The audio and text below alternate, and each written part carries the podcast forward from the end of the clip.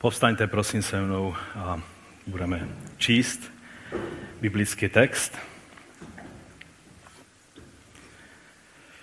Dnes už je to šestý díl série eh, kniha skutků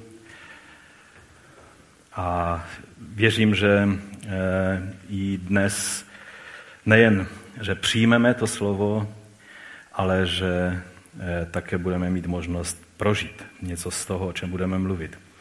Kniha skutků, druhá kapitola od 37. verše. Když to uslyšeli, to znamená to kázání Petrovo, o kterém jsme už mluvili, byli hluboce zasaženi v srdci a řekli Petrovi i ostatním apoštolům, co máme dělat, muži bratři? Petr jim řekl, učiňte pokání a každý z vás, ať se dá pokštit na základě jména Ježíše Mesiáše na odpuštění svých hříchů a přijmete dar Ducha Svatého. Neboť to zaslíbení platí vám, vašim dětem i všem, kteří jsou daleko a které si povolá Pán náš Bůh. A ještě mnoha jinými slovy to dosvědčil a vyzýval je. Zachraňte se z tohoto zvráceného pokolení. Ti, kteří radostně přijali jeho slovo, byli pokštěni a toho dne bylo přidáno asi tři tisíce duší. To téma toho dnešního kázání je, jak eh, vidíte eh, před sebou, eh, věta z toho, co jsme četli, a přijmete dar Ducha Svatého. Pane, to je to, o co tě prosíme. Chceme nejenom mluvit o těchto věcech.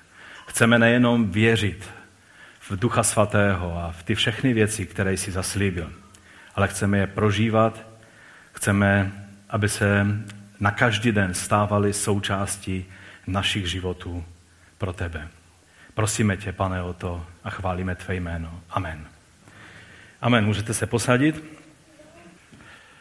Víte, jako křesťané nejenom e, věříme ve správné věci, nejenom vyznáváme svými ústy správné věci, ale vždy od samotného začátku součástí křesťanského života Eh, bylo a je i prožívání těch věcí, které jako křesťané máme prožívat. Pokud se pro někoho jeho křesťanský život stane eh, nebo, nebo nikdy jiný nebyl a je pouze eh, vyznáním nebo, nebo pouze tím, čemu věří hluboko v srdci, ale nemá to dopad na to, co prožívá, na jeho jednání, pak eh, ještě má dlouhou cestu před sebou a teprve všechny ty věci, které jako křesťan má eh, zakoušet a prožívat, eh, tak se musí stát.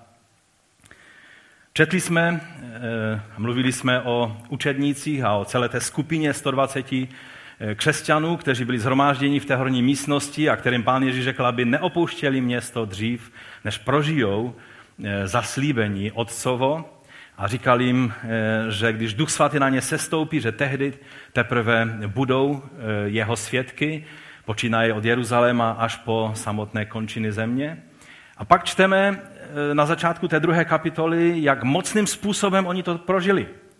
Když to zaslíbení přišlo na ně, tak prožili, viděli jazyky ohně, které se stoupily na jejich hlavy viděli eh, nebo, nebo slyšeli, všichni vnímali, nejenom oni, ale i okolní lidé, hukot silného větru. Začali mluvit jinými jazyky, oni jim nerozuměli, ale ti lidé, kteří je poslouchali, tak, tak tomu rozuměli.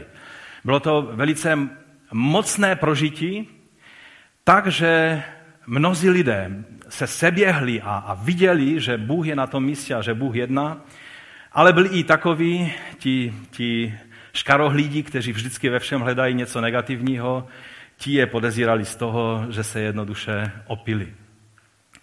A v tom vidíme, že, že naplnění toho zaslíbení, nebo jinými slovy přijetí daru Ducha Svatého, jak jsme četli v tom textu, že je něco víc než jenom vyznání věřím v Ducha Svatého. A právě nad tím bych se chtěl chvilinku pozastavit. Já nerad mluvím o svých prožitcích a asi jste si všimli, že v kázání se snažím těch věcí používat jako šafránu, ale, ale e, několik situací, které jsem prožil, tak, e, tak určitě bychom si mohli, a chci to říct jako příklad pro, pro přemýšlení, jakého druhu prožitky to jsou. Třeba eh, jednou byl jsem ve sboru, byli jsme na cestě vlastně po Americe s eh, bratrem Rudkem a ještě s některými Američany. A jen tak cestou jsme se zastavili ve sboru bratra eh, Davida Wilkersona. A už jsme tak byli namíření, že jedeme do Pensacoly, že tam prožijeme ty všechny věci, které Bůh má pro nás. A jelikož jsme letěli přes New York a byla neděle, tak jsme se zastavili ve sboru bratra Wilkersona, už jsem tam byl předtím asi čtyřikrát, nebylo to pro mě nic nového. No a tak jsme seděli a oni to, oni to měli tehdy, nevím, jestli to ještě stále mají, tak měli, protože to bylo staré divadlo na Broadwayi, které oni koupili jako sbor a to divadlo bylo plné a, a měli oponu. A když začínalo zhromáždění, tak se zvedla opona a začínali chvály. A v tom momentě, když se ta opona zvedla a začali chvály, tak já jsem začal brečet jako malé děcko. Úplně vzlikavým způsobem, což se mi, můžete se zeptat manželky, že spíš se mi to nestává. A celé to zhromáždění jsem takhle probrečel. Já jsem se styděl před těma lidma, kteří byli vedle mě. Vedle mě byl, byl bratr Rudek a další, další lidé, kteří byli z té naší skupiny a, a oni nic takového neprožívali. Já jsem prostě brečel a brečel a, a nemohl jsem se zdržet toho pláče. A prožíval jsem obrovskou boží přítomnost, ducha svatého, jak byl prostě, jak, mě, jak se mě dotknul. No a když bych se vás zeptal, co to byla za zkušenost, tak eh, byste řekli, no, asi jsi byl pokřtěn v duchu svatém. Jenže já jsem už byl pokřtěn v duchu svatém před, já nevím, před tou zkušeností asi, já nevím, 20 let předtím, nebo 30, já nevím. To bych teď musel počítat. Ovšem pokud by to byla první moje zkušenost takového druhu, pak by to byl moment křtu v duchu svatém. Jednou jsem měl v autě, řídil jsem auto po dálnici. A tak jsem se modlil za některé věci a najednou jsem začal velice hlasitě se modlit v jazycích a volat k pánu.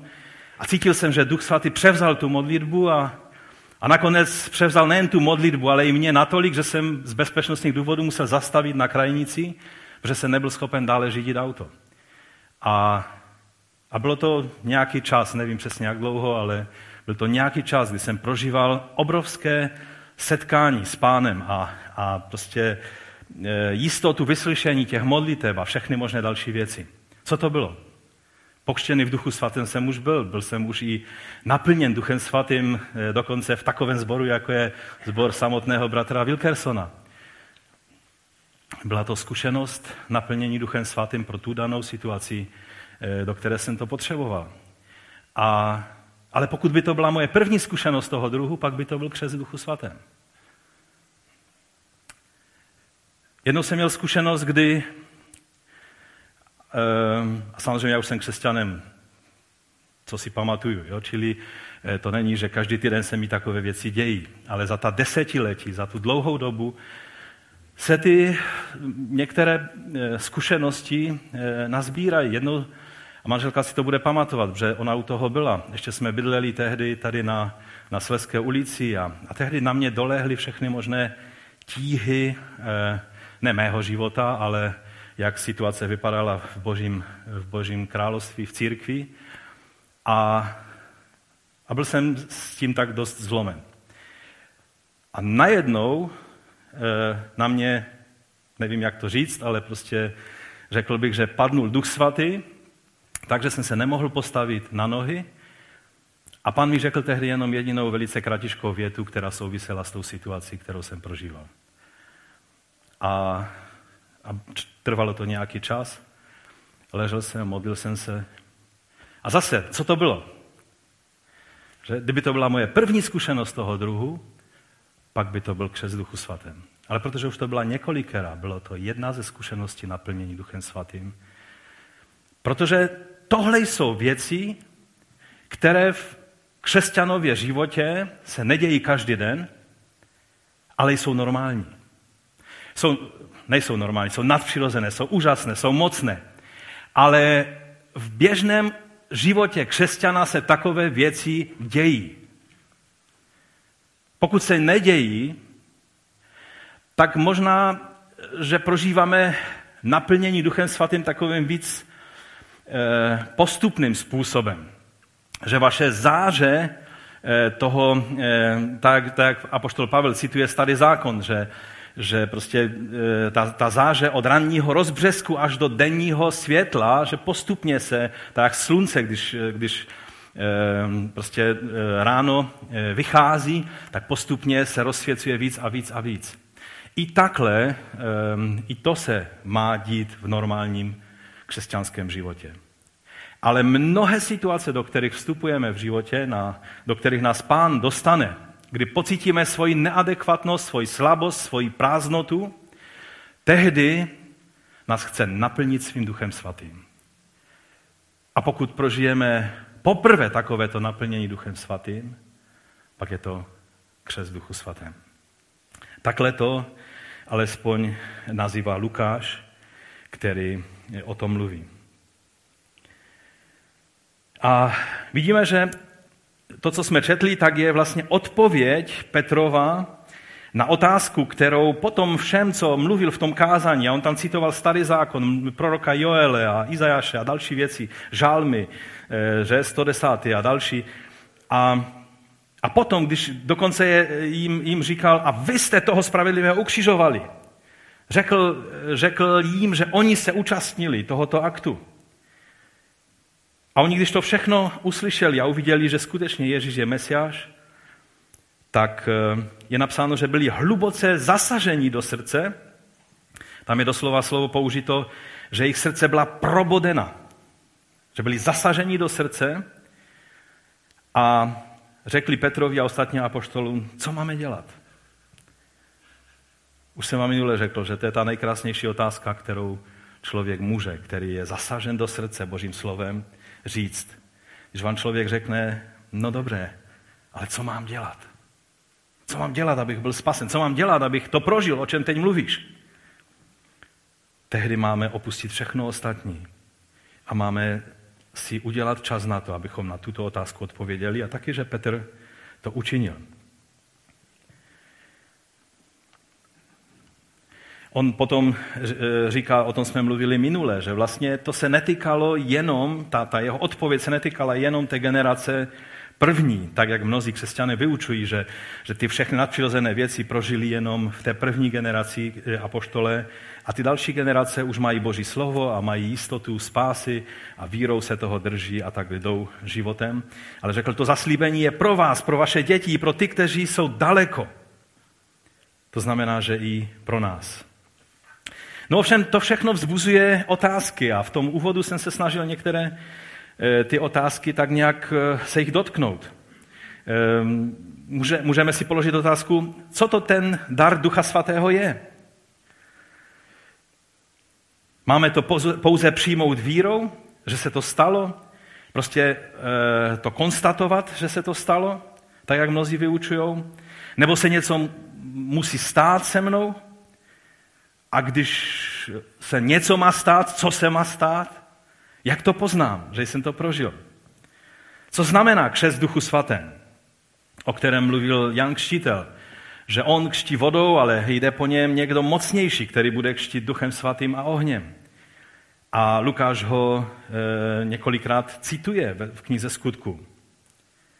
Také Pavel mluvil o kštu v duchu svatém. A a jak on zase k tomu přistupuje? Co to znamená být naplněn Duchem Svatým? Co to, co to znamenalo to, že jsem prožil ty věci? To znamená, že jsem nějak víc svatý než ti, kteří neprožijou takové věci. Když ty prožíváš ty věci, tak si řekne, aha, já jsem taky takový svatý. A ti ostatní nejsou. Nebo jak, jak rozumět těmto věcem?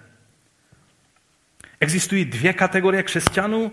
Jedni takoví ti obyčejní křesťané, kterým nezáleží na těch nadpřirozených věcech a nemusí prožívat takové ty věci jako jazyky a zázraky a proroctví a, a, a jim stačí taková ta běžná víra našich otců a prostě jít a věrně následovat svého pána. A pak je skupina těch, kteří jsou takzvaným, eh, takzvaní duchem naplnění křesťané, spirit-filled křesťané, kteří prostě jsou nějaká jiná kategorie křesťanů. Jak to je se znovuzrozeným křesťanem? Je naplněný duchem svatým nebo není? Když není, může být člověk spasen, aniž by byl naplněn duchem svatým? A když nelze být spasen, aniž by člověk byl naplněn Duchem Svatým, co s člověkem, který vyznal Ježíše Krista jako svého pána, ale neprožil ještě zkušenost naplnění Duchem Svatým. Už myslím přestanu s těma otázkama, aby se nám nezatočila hlava z toho, protože to je mnoho otázek. A na některé z nich si doufám odpovíme teď v těch pár chvílích, které jsou před námi, a na některé další možná v průběhu dalších eh, kapitol, které jsou před námi z knihy skutku.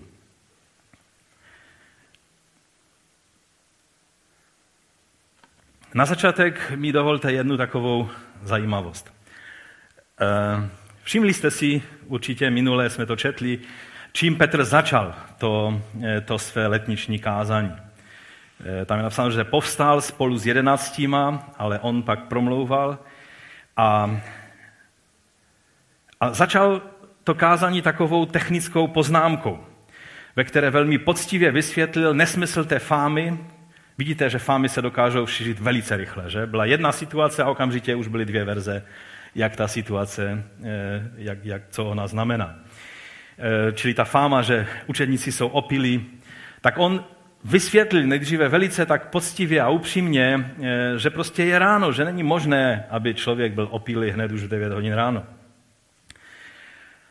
A to, to nechci komentovat, to samo o sobě je zajímavé ve srovnání s dnešní dobou, že? To asi těžko by šlo takhle argumentovat v dnešní době. Ale to, co je skutečně zajímavé u toho, je, že, že důsledky naplnění Duchem Svatým a, a vliv opojného nápoje, jako je víno, že to není jediné místo, kde, kde se ty věci dávají do souvislosti. Kde jakoby, eh, jo, se, se nějakým způsobem eh, ty dvě věci dostaly v Biblii eh, k sobě, do protikladu a snad nejznámější slovo, které v té věci je napsáno, tak to napsal apoštol Pavel v páté kapitole, a také víme, že, že o Janu Křtitelovi třeba bylo napsáno, že že byl už v životě své matky naplněn Duchem Svatým a opojný nápoj se nesměl dotknout jeho úst. Jo? Že zase to bylo dáno do protikladu, ty dvě věci. A v, Pavel v těch efeských v páté kapitole píše, a neopíjejte se vínem, v němž je prostopášnost, ale naplňujte se duchem, Mluvíte k sobě chválospěvech, v oslavných zpěvech, v duchovních písních svým srdcem zpívejte pánu a velebíce ho, vždycky za všechno děkujíce ve jménu našeho pána Ježíše Krista Bohu a Otci. To je velice takový dost přesný překlad, protože tady jsou i takové ty přechodníky použité. Ale vidíme, že tady je dáno do protikladu. Neopíjejte se vínem, v němž je prostopášnost, nebo která, eh, což vede k prostopášnosti, jak, jak má, myslím, Bible 21, ale naplňujte se duchem. Je to dáno do protikladu. Ale je to dáno jakby jedním dechem, jak by to spolu souviselo. Ta souvislost je v tom, že obě situace znamenají být pod vlivem. Jo? Že um, člověk, který je plný ducha svatého, když by se vás někdo zeptal, jsi pod nějakým vlivem, tak by měl popravdě odpovědět, ano, jsem pod vlivem. A ono to by správně mělo být i na nás poznat, že jsme pod vlivem Ducha Svatého. Ovšem, už sami vidíte, jak slovo pod vlivem eh, získalo negativní nádech. Je to kvůli tomu, co je napsáno několik eh, veršů, myslím v 16. verši, v té stejné kapitole je napsáno, že máme vykupovat čas, nebo že máme hledět na to, abychom využívali správně čas, protože dny jsou zlé. A protože dny jsou zlé, a protože ve světě je hřích na každém kroku, proto se nemáme opíjet vínem, protože bude to znamenat otevřenost a otevření se vlivu, který způsobí ještě více hříchů v našem životě, ale máme být plní ducha, máme být pod jeho vlivem. Proč lidé sahají po alkoholu? Lidé pijí víno a jiné e, nápoje, opojné nápoje nebo látky, protože chtějí mít radost, Chtějí být méně ostychaví, chtějí být víc odvážní, víc družní. A jak jsem řekl, ten háček je ovšem v tom, že dny jsou zlé. Pokud by neexistoval hřích, pak by s těmi pohnutkami, které jsem vyjmenoval, by nebylo nic špatného, že? Je dobré, když jsme víc družní. Je dobré, když jsme víc odvážní. Když nejsme ostýchaví, že prostě nejsme schopni ze sebe vydusit jediné slovo ve společnosti. Lidé, kteří jsou takzvaně pod vlivem, najednou jim to mluví, že? A, a mají... Ovšem problém je právě v tom, že když je hřích v nás a kolem nás, způsobuje, že když mají lidé k sobě blíž a mají méně zábran a mají radost, pak se to projevuje ve větší míře hříchu a někdy i v agresi. Ta blízkost potom už je až příliš blízká, že? A v dalších špatnostech a nečistotách. A proto Bible nám radí, že se nemáme opíjet vínem, ale máme být plní ducha. Ale je, je tady zajímavé právě, právě ta, eh, ta věc toho, takové, takového toho dání těch dvou věcí do protikladu. Že oni, že oni mají něco společného v tom, že ta touha, kvůli čemu lidé se dostávají pod vliv omamných látek, to pozitivní na té touze jsou stejné věci, které jsou správné, ovšem máme je prožívat v plnosti ducha a ne pod vlivem omamných látek. Takže když se nebudeme opíjet vínem, ale když jsou dny zlé a, a je nám na nic a máme obavy, cítíme se zklamání, prázdní, cítíme, že nemáme sílu na situace, do kterých jdeme, tak lidé by šli do baru a dali si skleničku, že? Lidé ve světě. A co uděláš ty a já? Když budeme moudří před pánem, tak budeme hledat naplnění Duchem Svatým v této situaci. To je jediná Bohem daná zaručená cesta k radosti v pánu, k pokoji v srdci a k moci, k životu i službě. Ta Petrova odpověď na tu otázku, co máme dělat, tak pojďme se na ní, na ní teď podívat, co on vlastně, jak on odpověděl. On mluví tam o, o daru Ducha Svatého, že přijmete dar Ducha Svatého, mluví o tom zaslíbení, které platí pro vás, pro vaše děti a tak dále. Co to jsou, o čem on vlastně mluví? Víte, ten 38. verš e, byl v dějinách základem mnoha falešných učení. A proto je dobré, abychom, abychom si e, se na něho tak jenom velice, velice kratičce podívali ten verš, eh, kdy Petr odpovídá, učiňte pokání a každý z vás, ať se dá pokštit na základě jména Ježíše Mesiáše na odpuštění svých hříchů a pak a přijmete dar Ducha Svatého. Eh, ty, těch několik věcí, které tady v tom verši jsou vyjmenované, tak vzniklo spousta učení, která, která nejsou biblická. Musíme vždycky pamatovat, že každý takovýto verš musíme vidět ve světle nebo v kontextu celého písma a nejenom jako vytrženy eh, z kontextu, tak jak, jak to činí právě eh, ti, kteří tato učení na tom verši zakládají. Za prvé je to názor, že, že se má kštít pouze ve jménu Ježíše. Tady už sice ten studijní překlad to překládá lépe, jo? Že, že je to křest pokštít na základě jména Ježíše Mesiáše ale eh, jelikož Lukáš takhle ve skutcích i na jiných místech o tom píše, někteří eh, začali učit, že, nemá, že se nemá eh, kštit ve jménu Otce i Syna i Ducha Svatého, ale že se má kštit pouze ve jménu Ježíše. Třeba, třeba to branhamisté vyučují, kteří ani nevěří v, v vlastně trojí, tři osoby božské, které jsou vyjádřeny v, ve vztahu k nám, k lidem ale eh, vlastně i tím křtem dávají najevo, že odmítají učení o trojici. Myslím, že, že není třeba, abych víc eh, se k tomu nějak vyjadřoval. Dále, eh, další učení, které vzniklo na základě toho verše, je, že křest je prostředkem k obdržení odpuštění hříchů a přijetí spásy. Ten názor existuje velice eh, vlastně v dvou takových extrémních situacích. Za prvé, že z toho důvodu se kští malé děti, protože pokud by nebyly pokštěné, jejich hříchy by nebyly odpuštěné a člověk se rodí v hříchu, proto je třeba, aby dítě bylo pokštěné hned na začátku. A druhý názor, který v rané církvi vzniknul, tak vlastně byl opakem toho. Protože člověku můžou být odpuštěné hříchy jenom křtem a křest je jenom jeden, pak je dobré ze křtem počkat těsně před smrtí a když víš, že už to máš na kahánku, tak teprve tehdy zavolej, aby tě pokštili, že pak už je snad nějaká jistota, že už nezhřešíš. A jedno, i druhé učení samozřejmě i když vychází tady z tohoto verše, protože tam eh, se zdá, některé překlady to říkají velice tak, takovým způsobem, pokštít na od, odpuštění hříchu, to znamená, jako by tím křtem byly odpuštěny hříchy, ale když vezmeme celé učení, které v písmu na to téma je, tak samozřejmě tento názor je falešný. No a pak, pak je další ještě učení, které vzniklo tady z tohoto textu, a to je, že když je člověk pokštěn na vyznání víry ve vodě, tak eh, tím v té chvíli automaticky přijímá dar Ducha Svatého.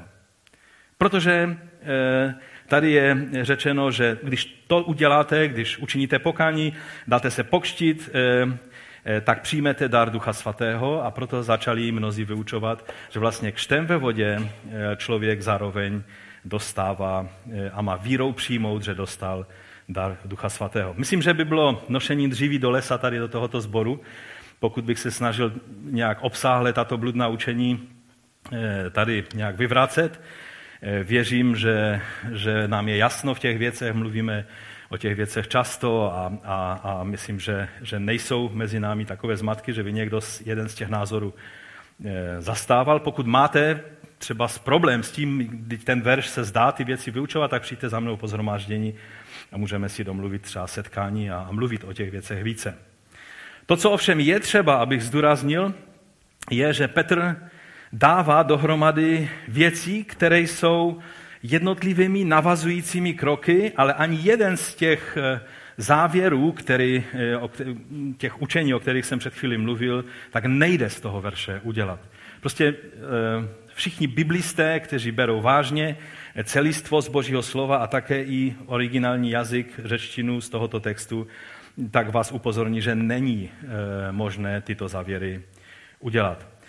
Petr tady mluví o pokání jako o předpokladu, eh, ale také eh, i vyjádření a důsledek toho, že jsme uvěřili v to, že Ježíš je Mesiáš. Pokud pochopíme, že Ježíš je Mesiáš, že On je Pán, že jemu se bude každý člověk zodpovídat za svůj život, to člověka při tom poznání vede k pokání.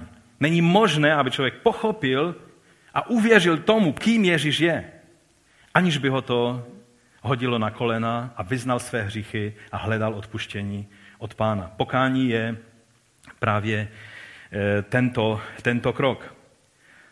Eh, protože je to Ježíš, který nám eh, nabízí odpuštění hříchu a nabízí je těm, kteří si svoji hříšnost uvědomí, kteří v pokání si uvědomí své hříšné cesty. Pak teprve jsme schopni vírou přijmout odpuštění hříchu a spasení a vnějším vyjádřením z naší strany této vnitřní duchovní skutečnosti je naše vyznání víry, že vyznáme Ježíše jako pána a tím fyzickým vnějším potvrzením tohoto kroku je křest ve vodě. A e, pak přichází ta další věc, že si uvědomujeme, že nejsme schopni z vlastní síly dostat svatým božím požadavkům, čili to vyjádření tohoto vědomí, že jsme si vědomí toho, že nejsme schopni sami ze sebe eh, před Bohem obstát, tak eh, eh, a, a už vůbec bychom neměli sami ze sebe sílu šířit Boží království, tak jak jsme vyzváni Ježíšem, abychom byli jeho svědky, to si uvědomujeme. A on řekl, že budeme jeho svědky až na konec světa, to znamená až do končin světa, až na místa, o kterých se apoštolům ani nezdálo, že existují. Ehm, to vzbuzuje touhu po naplnění Duchem Svatým. Učedníci, když zůstali ve městě dřív, než, než se stala tahle věc v jejich životě, vyjádřili víru ve svoji neadekvatnost a slabost, ale v moc Ducha Svatého, kterého pán dává. A Bůh na tuto touhu odpovídá naplněním zaslíbení, které mnohokrát dal a vyleje na nás svého Ducha Svatého, což je zároveň jeho vnější potvrzení a zapečetění toho, co se v našem nitru stalo. Náš krok vnějšího potvrzení toho, co se v našem nitru stalo, je křest ve vodě. Boží krok potvrzení toho, co se v nás stalo uvnitř v našem srdci, je, že nás naplní a pokští svým duchem svatým a ohněm a tehdy to je to, to, to jeho pečetidlo, které on na náš život dá a zároveň je to zmocnění, kterým jsme zmocněni k e, životu v duchu. Roger Stronstad, který je asi nejvýznamnější kanadský letniční teolog, napsal takové klasické dílo na téma působení Ducha Svatého, jak o tom píše Lukáš v Evangeliu a ve skutcích, tak on zdůrazňuje v této souvislosti eh, velmi důležitou věc. On říká, že eh, necelý Izrael, ale pouze ti, kteří činí pokání, měli mít účast na naplnění Joelova proroctví, o kterém Joel mluvil. Tam je řečeno, že vylejí vylejí svého ducha na všeliké tělo. Ten důraz Joel dával na všeliké tělo, na, na otrokyně, otroky, starce, děti, syny, dcery. Ovšem Petr, když cituje eh, toto slovo, tak už jsme o tom minule mluvili, on tam mění eh, Joelovo slovo a potom všem eh, se stanou tyhle věci a on říká a v těchto posledních dnech. On, on těm lidem, těm poutníkům, kteří byli v Jeruzalémě a obyvatelům Jeruzaléma a Judy, tak on jim vlastně říká, teď přišlo naplnění, jsou poslední dny, kdy přišlo naplnění těchto, těchto slov v našich životech. Ovšem účast na těchto věcech, protože když on to takhle mluvil, když oslovoval ten zhromážděný zástup, tak když oznámil ty poslední dny, což znamenalo, že Mesiáš je tady, byl mezi námi, chodil mezi námi, vy jste ho ukřižovali, ale on tady byl, Bůh si ho vzal k sobě a také zeslal Ducha Svatého, to znamená vylítí Ducha Svatého, o čem mluvil Joel, je tady, čili jak Mesiáš, tak Duch Svatý působí v Izraeli a, e, a tohle oznámení Petrovo mohlo vzbudit, a na to upozorňuje právě Stronstad, e, falešné očekávání mezi těmi poutníky. Oni se řekli, no to je fantastické. Jsme součástí poslední doby.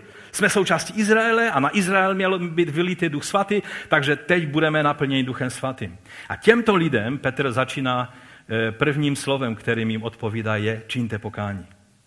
To, co mluví Joel, že bude na všeliké tělo, bude na všeliké tělo, které ovšem činí pokání. To je ta cesta. Izrael jako národ, je, Pavel říká, že bude spasen celý Izrael, ale jelikož Izrael odmítnul e, Mesiáše jako národ, proto e, Mesiáš byl nabídnut každému člověku jednotlivě. Skrze pokání je možnost stát se součástí tohoto ostatku, ke kterému byli připojeni, byli připojeni lidé všech národů. Ale Izrael e, vlastně teď žijeme v té době, kdy čekáme na toho staršího bratra, eh, tak jak z toho příběhu o marnotratném synu, že ten otec vyhlížel toho ztraceného syna. A velice se těšil a běžel mu v ústrety a dělal velikou hostinu. A Ježíš tam mluví samozřejmě o jednotlivém člověku, ale především on mluví o Izraeli. On mluví, že ti ztracení synové z celého světa, kteří, kteří prostě se dostali do hříchu, že už si ani nepamatovali, eh, jaký je jejich stav synoství. Oni se vracejí k otci. Ovšem Ježíš tam pak mluví o tom, o tom synu, který byl u otce, který představuje právě Izrael. A ten příběh končí takovým nedokončeným způsobem. Ten starší syn vyčítá a ten otec ho chlacholí a říká mu, co pak by se neměl radovat, teď máš všechno a, a tak dále. A ten příběh Ježíš zaměrně končí nedokončený. My už to tak známe, že to je pro nás ucelený příběh. Ovšem Ovšem všichni, kteří Ježíše poslouchali, tak si říkali, no ale jak to dopadlo? Co bylo na druhý den? Přišel ten starší syn na tu hostinu nebo nepřišel? Nebo stále uraženě seděl někde ve stodole? A právě žijeme v době, Ježíš záměrně nechal ten příběh takhle nedokončený, protože žijeme v době, kdy čekáme na toho staršího bratra, aby na tu hostinu taky se odhodlal přijít. Aby akceptoval to, že, že ten mladší bratr se vrátil. Byl mrtvý, ale žije. A když přijde ten okamžik, a samozřejmě my jsme to tomu staršímu bratru neusnadnili, protože celé 2000 let antisemitismu v křesťanství způsobilo, že mnozí, eh, mnozí židé eh, jsou v šoku, když jim někdo řekne, když přece Ježíš byl ten největší žid, který kdykoliv žil na světě. Oni mají zafixováno, že v jeho jménu prožívali jenom utrpení. A proto, proto e, možná ten čas je takový obsáhlý a dlouhý, ale přijde den, kdy ten starší bratr uvidí a, a přijde na tu hostinu a bude součást té, té velké oslavy, protože oslava království Mesiáše na tomto světě nebude bez Izraele. Izrael se toho zúčastní. A přijde den, kdy Izrael pozná toho, kdo je Mesiášem. Pro nás to bude druhý příchod Mesiáše a pro ně to bude to, že uvidí, kdo je skutečně jejich Mesiášem. Ale to je celé nové téma, do toho jsem se nechtěl až tak pouštět. Ale to důležité je, že když Petr jim oznámil, že že ano, to Joelovo proroctví se naplňuje, ale v současné době, tak jak vy si to představujete, se to naplní až v daleké budoucnosti. To si Petr ani nedokázal představit, jak dlouho to bude. Víme dnes, že už to je 2000 let, že? Téměř. A, a, a Petr jim říká, skrze pokání Joelovo proroctví se na vás naplní. Není to automatické. Oznamuje jim, že není automatická ta věc, ale je to, je to na základě toho, že lidé činí pokání. A také jim radí, aby se tím pokáním vyčlenili z toho zvráceného pokolení, z té generace v Izraeli, která směřuje k božímu soudu. A v prvních generacích křesťanů ovšem ty věci, o kterých jsme teď mluvili, to jsou, to jsou jednotlivé pilíře tě, té zkušenosti, o které Petr mluvil, co mají dělat a co se s nima stane. Ale pro první křesťany to všechno to byla nedělitelná součást toho, co znamenalo stát se učedníkem Krista, kristovcem, neboli křesťanem, nebo, nebo účastníkem té cesty, jak jim říkali, cesty za Kristem. Oni neznali takový ten stav staní se křesťanem, aniž by člověk prožil všechny tyto věci, včetně naplnění Duchem Svatým. Křes Duchu Svatém, o kterém Lukáš mluví jako o přioblečení moci z vysosti, přijetí daru Ducha Svatého. A zde je třeba eh, si něco vyjasnit v té souvislosti, eh, taky vám dlužím omluvu. Eh, to je můj třetí bod, že způsob, jak termín křes duchu svatém používá Lukáš a jak Pavel v Novém zákoně, tak je odlišný. Pokud bychom tento fakt si neuvědomovali, tak velice často budeme narážet na sebe s křesťany i ostatními evangelikálními křesťany kteří termín křes duchu svatém eh, chápou více Pavlovým způsobem a vy budete mluvit o křtu v duchu svatém v tom pojetí, které ukazuje, eh, jak to ukazuje Lukáš ve skutcích a, a bude nedorozumět. My jsme jednou měli debatu mezi pastory, tady všichni pastoři, evangeličtí a evangelikální a letniční z Těšína jsme se sešli a řekli jsme si, budeme mluvit o duchu svatém, o křtu, o naplnění, o těchto věcech. A můj táta tehdy ještě e, žil a když jsem mu řekl, jaké máme téma na příští setkání, tak se na mě podíval a říkal, to vás rozbije. To vás rozbije. Ale nestalo se to. Bylo to skvělé setkání, prožili jsme úžasný čas, ovšem tam se na tom setkání právě ukázalo, že když my mluvíme o křtu v duchu svatém, tak mluvíme tak, jak Lukáš to mluví, Jana Kštitele cituje, Ježíše cituje, jak mluví v souvislosti s Korneliovým domem, jak mluví v souvislosti s letnicema, že je to přijetí, je to následná zkušenost přijetí moci z výsosti, eh, moci Ducha Svatého, Kdežto, když mluví Pavel eh, o, eh, o, duchu, o křtu v duchu svatém, tak to mluví v trošku celistvějším a obecnějším způsobu. Za chvíli, za chvíli se možná k tomu dostaneme. A důležité je, a to bylo pro nás třeba tehdy poznání, že je třeba vidět, že ty oba prvky jsou v Novém zákoně, jsou v Biblii a je třeba je takhle ponechat. Že je mezi nimi určité napětí, je v pořádku. Je, tak to má být a tak to máme respektovat. Čili pro, eh, pro, pro Lukáše eh, křes duchu svatém nebo naplnění Eh, mohli bychom říct, že nový zákon používá, eh, Pavel třeba používá další termíny, jako je přijetí prvotiny nebo závdavku, eh, nebo dokonce Ježíš mluví o, o narození z vody a z ducha, že? A vlastně je to hebrejský paralelismus, takže i to z vody, i to z ducha znamená narození z ducha božího a ne z těla, tak jako je přirozený příchod na tento svět. Co to, co to vlastně jsou ty věci? A Eh, mnozí to kouskujou a dělají z toho vědu. Já bych chtěl, abychom si zapamatovali, že všechno, co o Duchu Svatém mluví Nový zákon, mluví o té stejné věci. Mluví o tom, abychom chodili v plnosti Ducha Svatého, protože jen ti, kteří chodí z moci Ducha Svatého, jsou součástí Božího království. Jen ti, kteří, eh, kteří jsou vedeni Duchem Svatým, tak jsou jeho. Jen ti, kteří jsou zrozeni z Ducha Svatého, tak patří pánu, protože Boží království, tak jsme si už několikrát říkali, v tomto současném čase je vyjádřeno v Duchu Svatém. A tudíž mimo Ducha Svatého není Boží království. Takže řeč o tom, že lze konat Boží království a být součástí Božího království bez Ducha Svatého nedává, nedává smysl. A jak jsem řekl, je dobré si uvědomit, že o těch dvou věcech, jak Lukáš, tak Pavel mluvili trošinku odlišným způsobem. Lukášův způsob, jak popisuje přijetí Ducha Svatého, je jednoznačně následnou, zmocňující zkušenosti, kterou člověk, který patří Kristu, který vyznal Krista svými ústy, který uvěřil ve svém srdci, že ho Bůh zkřísil z mrtvých, prožívá zkušenost, která znamená naplnění Duchem Svatým a toho zmocňuje k životu pro Pána. Ovšem křest v duchu svatém u Pavla, jak jsem řekl, je e, z trochu jiné perspektivy. Pavel se díval z trošku širšího hlediska a, a pro něj křest duchu svatém, jak jej nazývá, je tou zkušeností, která znamená, že ať jsme židé, nebo jsme řekové, nebo jsme Češi, Romové, Poláci, všichni jsme jedno, týmž duchem pokštění a tvoříme tím pádem jedno Kristovo tělo.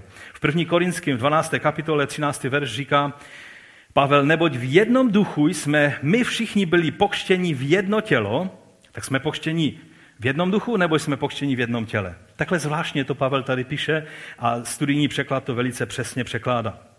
Ať židé nebo řekové, ať otroci nebo svobodní, všichni jsme z jednoho ducha dostali napít.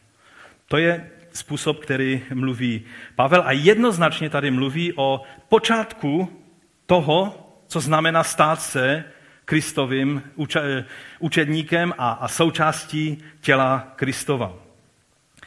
Možná dokonce měl na mysli Ježíšovo zvolání na chrámových schodech, že? Ze sedmé kapitoly Jana, když eh, Ježíš zvolal, říznili kdo, ať přijde ke mně a pije. Kdo věří ve mě, jak praví písmo, řeky, živé vody poplynou z jeho nitra. A to řekl, tam je dovětek Janův, to řekl o duchu, kterého měli přijmout ti, kteří v něho uvěřili. Dosud totiž duch svatý nebyl dán, protože Ježíš ještě nebyl oslaven.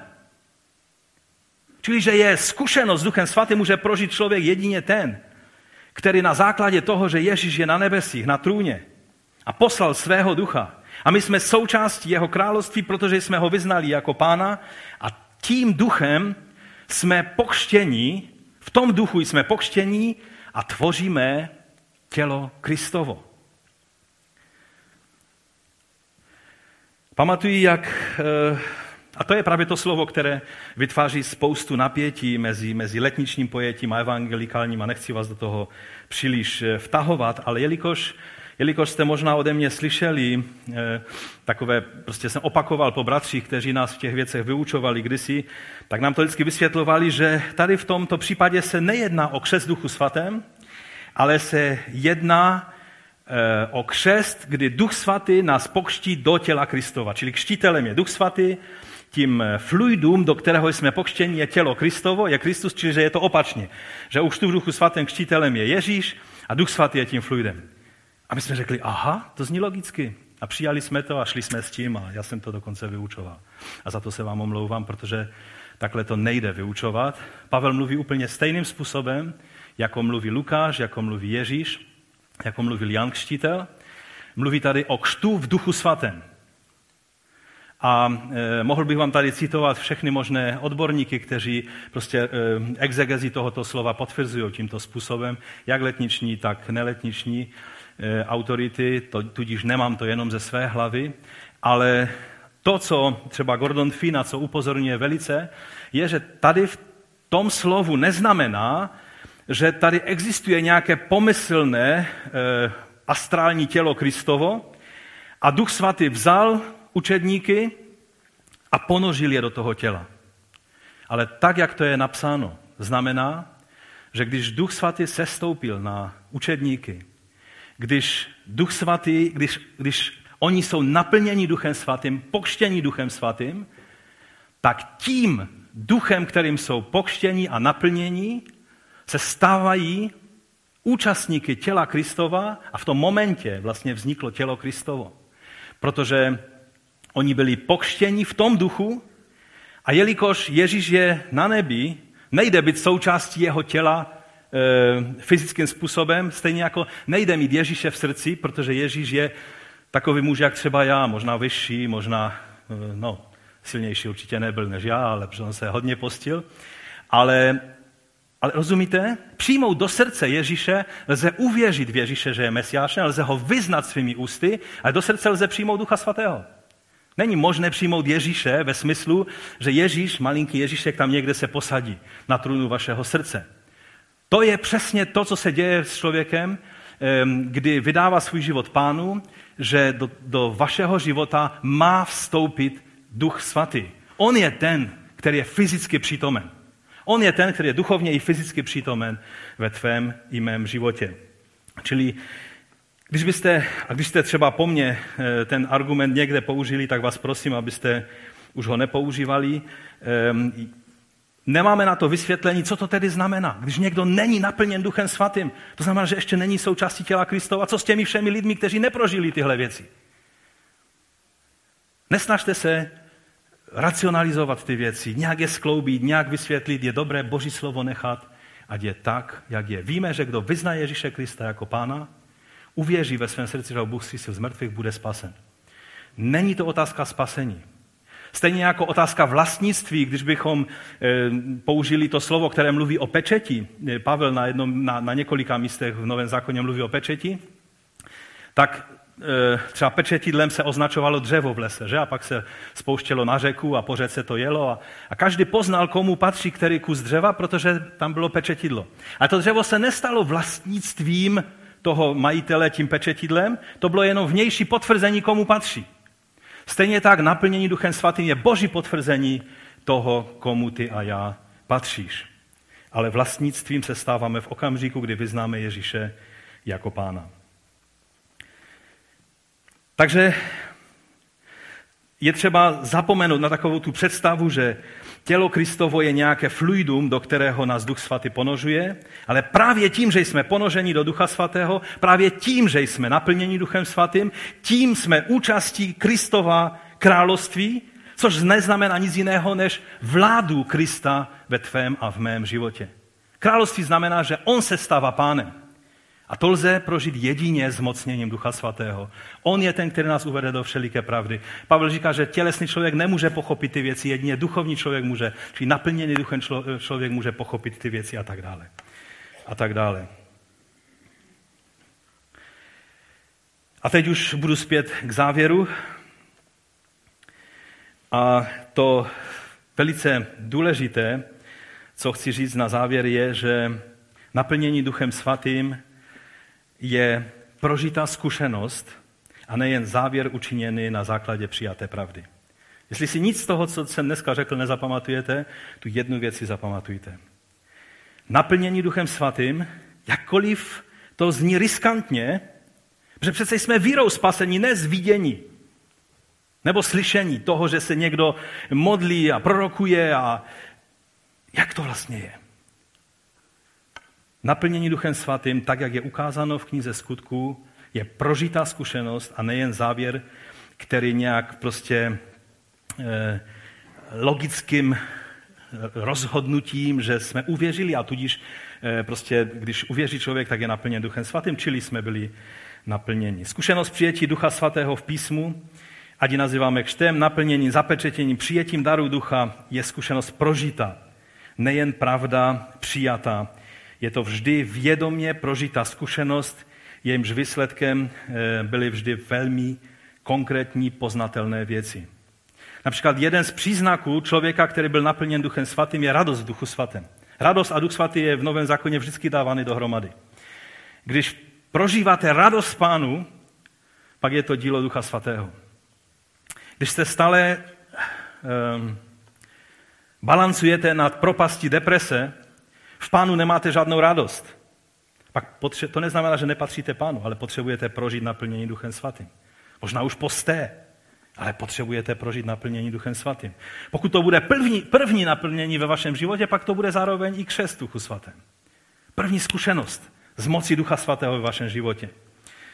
Eh, často ta radost v Bohu, ne radost nad jinými věcmi, ale radost v Bohu, je doprovázena chválením Boha, modlitbou v jazycích, člověk chválí, zpívá písně, skládá písně.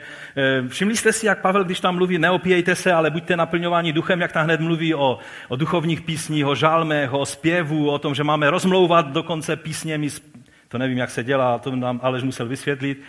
Rozumíte? On tam On tam dává do souvislosti věci, které bychom si řekli, no ale to je, takové, to je jenom takový projev emocí. Ovšem ty emoce, pokud jsou způsobené tím, že jsi byl naplněn Duchem Svatým a že prožíval radost ze svého spasení, pak je to moment naplnění Duchem Svatým a je to úžasná věc. Také nově nabita odvaha vydávat svědectví o Kristu.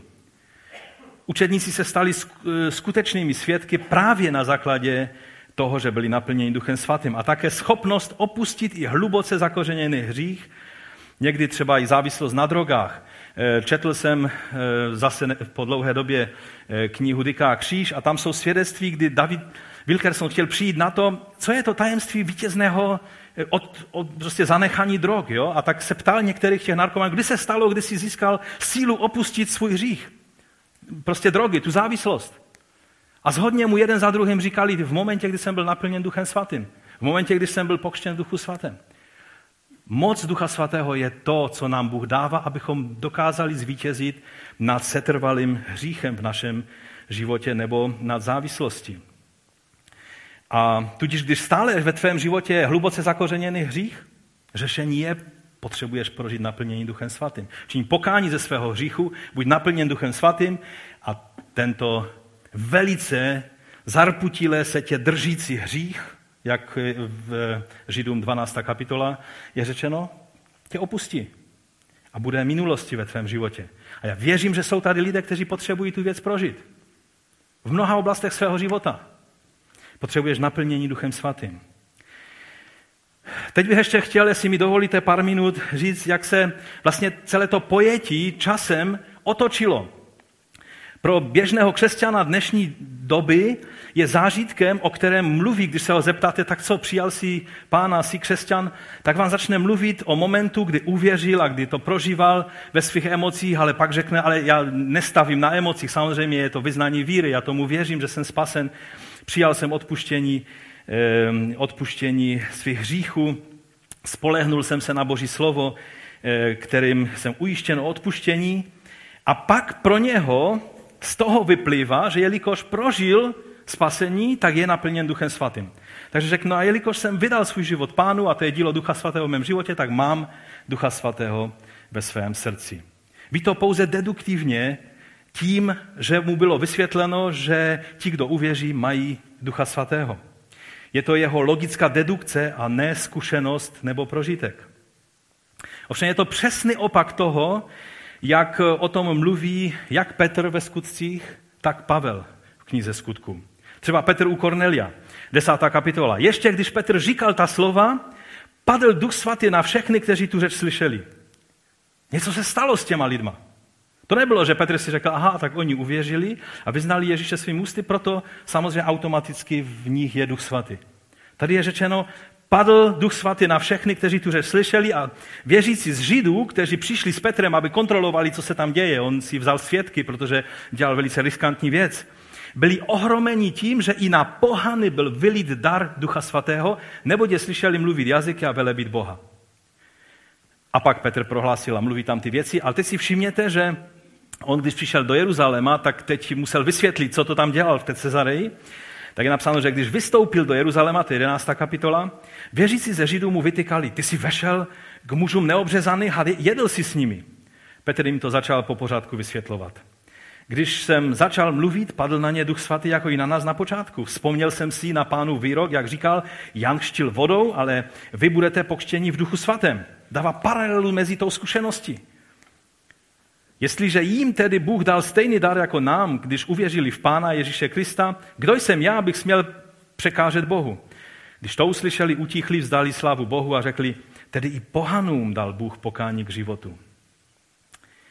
Takže Petr argumentoval na svou obranu před bratry v Jeruzalémě faktem eh, vylítí ducha svatého a přijetí, eh, křtu v duchu svatém pohany, a ne domněnkou, že se to časem pozná, nebo že, že jelikož uvěřili, tak určitě duch svatý jim byl taky dán, ale faktem, co viděli jeho oči i oči těch svědků, kteří s ním byli. A také, když eh, byl jeruzalémský sněm, tak Petr používá přesně stejný argument v 15. kapitole skutku. My se k těm věcem ještě vrátíme, až budeme v těch kapitolách, ale pro celistvo je zmiňují tady.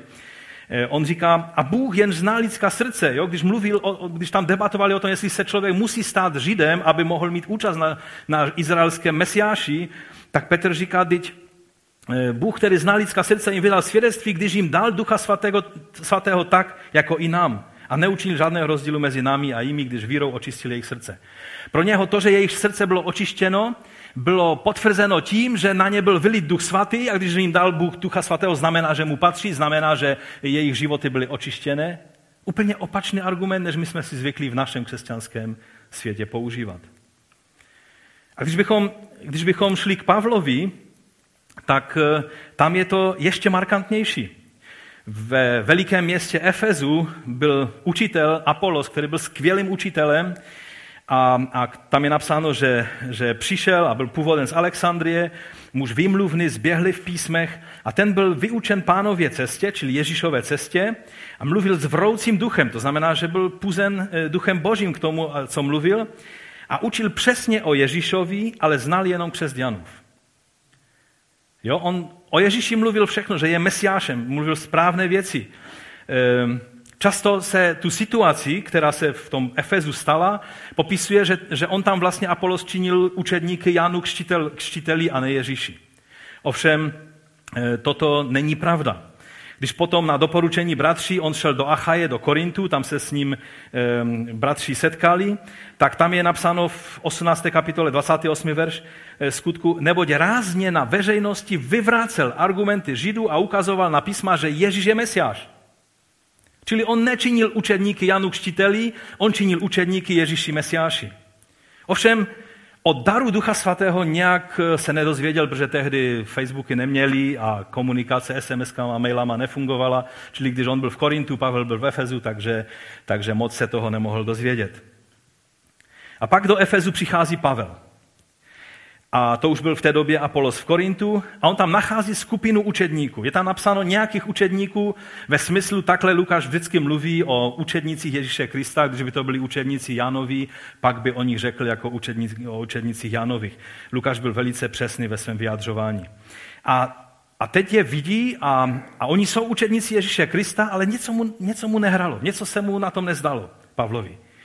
A tak jim říká, otázku, která by v dnešním křesťanství téměř nedávala smysl. Poslouchejte, jak on se jich ptá. Přijali jste Ducha Svatého, když jste uvěřili? On se jich nezeptal.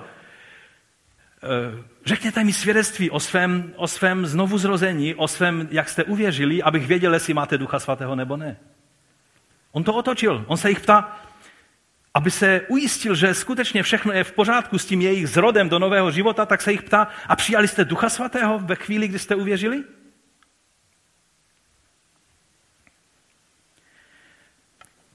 On totiž věděl, že potom e, se pozná, že člověk je součástí těla Kristova. A oni mu odpověděli, no ne, vždyť jsme ani neslyšeli, že je duch svatý. To znamená, že ten dar existuje. Oni o duchu svatém slyšeli, že každý žid e, slyšel o duchu svatém od svého narození. Že? A on se jich zeptal, no a jakým křtem jste byli pokštěni? A oni řekli, no Janovým křtem. A Pavel řekl, Jan křtil křtem pokání a říkal lidu, aby uvěřili v toho, který přijde po něm, to je z A když to uslyšeli, dali se pokštit na jméno, e, ve jméno pána Ježíše a když na ně Pavel vložil ruce, přišel na ně duch svatý a oni mluvili jazyky a prorokovali. A těch mužů bylo kolem 12. Byli to zaprvé učedníci Ježíše, ale když Pavel poznal, že něco není v pořádku, jak jsem řekl, tak eh, se jich zeptal tuto zvláštní otázku. A potom chtěl poznat, eh, jak vlastně, jestli skutečně oni jsou součástí Božího království. A eh, mně na tom přijde zvláštní, že je to přesný opak otázky, kterou by lidé položili v dnešním křesťanství. Duch svatý nebyl někdo, o kom se věřilo, ale byl někdo, jehož přijetí a přítomnost se prožívalo. Byl mocným způsobem prožíván v prvotní církvi. Eh, a tak závěrem, možná máte teď plnou hlavu otázek. A já jsem téměř žádnou z těch otázek, co jsem položil na začátku, nezodpověděl, možná jenom v náznacích. Eh, jak to tedy se pozná? Oni, to, oni tady říkají, že, že poznali to, že byli naplněni Duchem Svatým. Víte, že mnozí letniční učí Ehm, o daru mluvení v jazycích, jako o, o tom poznávacím znak, znamení. A ano, je třeba říct, že ve knize skutcích, když někdo z vás prožil naplnění Duchem Svatým tím, že se vaše ústa otevřela, že jste, nebo že jste vy otevřeli ústa a, a že jste začali se modlit jazykem, který neznáte, pak můžete říct, aha, to je, to je to, co prožili učedníci na začátku, to je to, co prožili u Kornelia, to je to, co prožili na mnoha dalších místech. I tam, kde to není napsáno, o Pavlovi to není napsáno, ale pak on mluví, že se modlí v jazycích víc než všichni ostatní a tak dále. Čili je to něco, co, co, co s tím souvisí, ale nejde eh, z toho udělat jediné pravidlo, že kdo nepromluvil v jazycích, tak nebyl nikdy naplněn Duchem Svatým nebo pokštěn Duchem Svatým. Eh, takovéto předurazňování tohoto daru jazyku eh, způsobuje, že lidé se potom celý nervózní, jestli to prožijou nebo ne, zaměří na to, jestli budou mluvit jazyky nebo ne. A tady nejde o dar jazyku, tady jde o poddání se Kristu a přijetí plnosti, kterou on dává ze svého ducha, z božího ducha. My se musíme dívat na Boha jako na, jako na jednoho pána. Když začneme rozškatulkovávat, že tady má svůj píseček Duch Svatý a tady má svůj píseček Ježíš, Duch Svatý je zde jenom proto, že Ježíš je na nebesích a aby byl fyzicky s námi poslal svého ducha. A proto všechno, co dělá Duch Svatý tady na této zemi, upozorňuje na velikost našeho krále a, a zařazuje nás do jeho království. A na něho se máme zaměřit. Pokud hledáš zmocnění od pána, on ti dá svého Ducha Svatého. Pokud se, a často se lidé zaměří na Ducha Svatého, na jazyky a zamotají se do toho a, a mají, mají vlastně pak problém, protože e, neprožijou e, to, co skutečně Bůh pro ně má připraveno. A já už víc dneska nebudu, protože můj čas je definitivně pryč. Zakončím svědectvím, které popisuje John Sherrill v časopise Charisma. Mnozí starší z vás si budou pamatovat Johna Sherille s manželkou, myslím se jmenovala Elizabeth. Eh, napsali eh, knihu Oni mluví jinými jazyky. Pamatujete si? Určitě jste ji mnozí četli, to ještě v samizdatu jsme kdysi vydali za komunistů. A v tom článku, který se nedávno četl v časopise Charisma, on se v tom článku zamýšlí nad tím, Jestli skutečně jazyky jsou tím jediným znamením toho, že člověk přijal naplnění a křes duchu svatém, tak eh, on píše svědectví, které, které vám právě chci říct. Moje manželka a já jsme mluvili s jedněmi misijními veterány ohledně jejich pocitů a zkušeností na toto téma. A později jsme od nich obdrželi dopis, ve kterém ten bratr popisoval zkušenost, kterou měl, když chodil na biblickou školu. Byl jsem na modlitevním setkání na pokoji jednoho ze studentů, psal ten doktor Jones, ten misionář, eh, s asi dalšími třemi nebo čtyřmi studenty. Bez nějakých zvláštních pocitů, emocí nebo očekávání něčeho velikého. Náhle a svrchovaně jsme byli naplněni Duchem Svatým. Doslova nás to srazilo z nohou. Nespal jsem celou tu noc. Dokázal jsem jen jedno. Chodil jsem sem a tam a chválil jsem Boha. Po tři dny nebylo vyučování. Všechny lekce, které začaly, tak se změnily v modlitevní setkání. Lidé, kteří začali přicházet z venkova, se obraceli ještě dříve, než vstoupili do hlavního sálu. Prostě padli na kolena kdekoliv v budově školy a obraceli se k pánu. Nebyla žádná kázání, pouze modlitby a svědectví o osvobození a o vítězství, které pán dával lidem. Každý student na té škole se obratil k pánu. Co bylo důkazem přijetí Ducha Svatého, se ptá ten misionář. Byl to sám Duch Svatý, který byl tím důkazem. Žádného jiného důkazu nebylo třeba. A ani nebyl chtěn. Žádat o potvrzení by bylo, jako bychom žádali o potvrzení pro slunce v pravé poledne. Nikdo nemluvil jazyky, protože se to tehdy ani neučilo. Já věřím, že Ten bratr se dotknul jádra věcí. Tak jako když vylezete z vody, obzvlášť když jsme kdysi křtili v Ropičance, ještě v zimě, jednou v extrémní situaci to bylo dokonce minus 7 stupňů. Když vylezete z takového křtu, já jsem se nekštil, já jsem byl ten, kdo jsem, s Bohušem Sikorou jsme tehdy kštili dva bratry, a tam byly rampouchy, ledy a, a, a ti dva natřenci byli tak natření, že na nich to jenom zasyčelo ta voda, ale my s Bohušem už jsme jako to dělali jako nádhernou službu, ale přece jenom se nebyli v takových, ten adrenalin u nás nebyl tak silný, že? Potom jsme vyšli z té vody a já jsem řídil auto a necítil jsem nohy, jsem měl jak dva klacky dřeva, jo, nohy. Ale ti kluci věděli hodně dlouho, že byli pokštění. Když by jim někdo řekl, no a byli jste dneska pokštění nebo ne? A oni by se podívali na sebe, tak co, tak prožili jsme to, nebo jsme to neprožili? Vidíte ten nesmysl téhle věci? Myslíte, že setkání s živým Bohem nemusíte být emocionální osoba. Já jsem člověk, který je jeden z nejvíc skeptických lidí, kterého jsem v životě potkal. Asi tak, jo? Každý zázrak vždycky ve mně zbuzuje otázník a jdu na kloup té věci, jestli se to skutečně dá nazvat jako zázrak nebo ne. Ale když na mě se stoupí Duch Svatý, tak nemám otázky. A je to Duch Svatý? A možná to je země. A, možná, a, a ne, ne, neměl jsem u toho to správné znamení. A neměl jsem to a ono. A, rozumíte? Možná neprožijete nic z těch věcí, které já jsem vám říkal, nepadnete na zem, ani ten bratr, co říkal, možná neprožijete nic, jenom obrovskou radost ve svém srdci z toho, že Pán je blízko. Že On se vás dotýká. Že je to On, kterému sloužíte. A bude to moment, ve kterém Duch Boží s celou svojí mocí vstoupí do vašeho života. Já když jsem se začal poprvé modlit v jazycích, tak jsem asi po deseti minutách teprve přišel na to, že se nemodlím po našemu. Někteří to prožili jinak. Jestli se nepletu, tak Felicie to prožila tak, že ona měla takové plné ty, ty eh, různé, různé otázky kolem toho, a co, a jak, a co se bude dít. A v noci se pak zbudila a, a modlila se v jazycích. Když se zbudila, tak si to uvědomila. Mnozí lidé to prožili způsobem, který může být úplně jiný.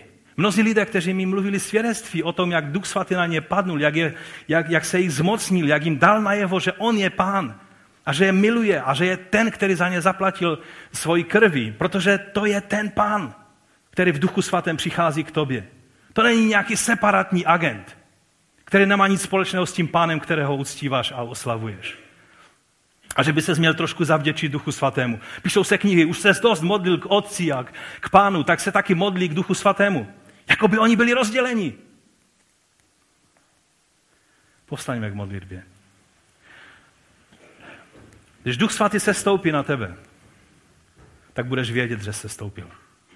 Možná se po tobě nepozná nic. Možná ti jenom zasvítí oči trošku jinak než běžně. Možná bude méně smutku a méně, méně nervozity a, a když někdo na tebe zaklepe, tak tam bude plno a nebude to duté. Víte? A já věřím, že mnozí z nás, někteří z nás možná jsou tady, kteří jste ještě neprožili nikdy. Ty věci, o kterých jsem dneska mluvil, byly úplně španělská vesnice pro vás.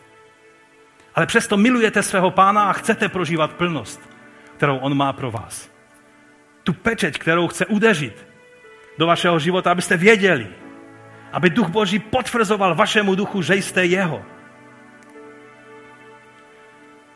tak jednoduše přijďte dopředu a nebudeme vám našeptávat nějaká slova, která máte vyslovovat. Jednoduše řekni pánu, pane, zde jsem a chci prožít to, co ty připravuješ pro mě. Pane, my ti děkujeme za to, že to není o nás, o naší zbožnosti, ale je to o tvé milosti. Že ty dáváš dar Ducha Svatého těm, kteří si jsou vědomí své slabosti a své potřebnosti. A tak tě prosím, pane, už teď v této chvíli začni a dotýkej se každého jednoho z nás. A pokračuj v tom, když jsme doma, když jsme na cestách, když jsme v práci, když jsme kdekoliv. Ty, pane, víš, že jsme prázdní a slabí. ale když ty se stoupíš, tak budeme naplněni a budeme přetékat a to, o co se zmodlil, aby řeka živé vody vytékala z nás, tak se stane realitou. Pane, když prožíváme smutek a někteří dokonce deprese, nechceme brát tablety proti depresím, ale chceme plnost tvého ducha. Prosím tě, aby ty sám si sestoupil se svojí mocí. Pokud chceš říct pánu, to neznamená, že to prožiješ teď.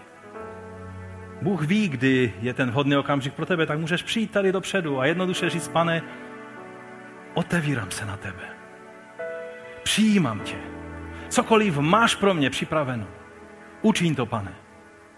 Naplní mě svým duchem svatým. Nemusíš se bát, že když, když budeš prosit o ducha, tak že, že ďábel toho využije a nějak ti tam šnikne nějakého falešného ducha. Ježíš řekl, co pak vy, otcové, kteří jste, jste prostě omezení a zlí otcové tady na této zemi, když vás syn bude prosit o chleba, co pak mu dáte kámen? Když prosí o rybu, mu dáte hada? Nebo štíra, nebo co to tam e, mluví? A říká, a oč víc Otec nebeský dá Ducha Svatého těm, kteří o něj prosí.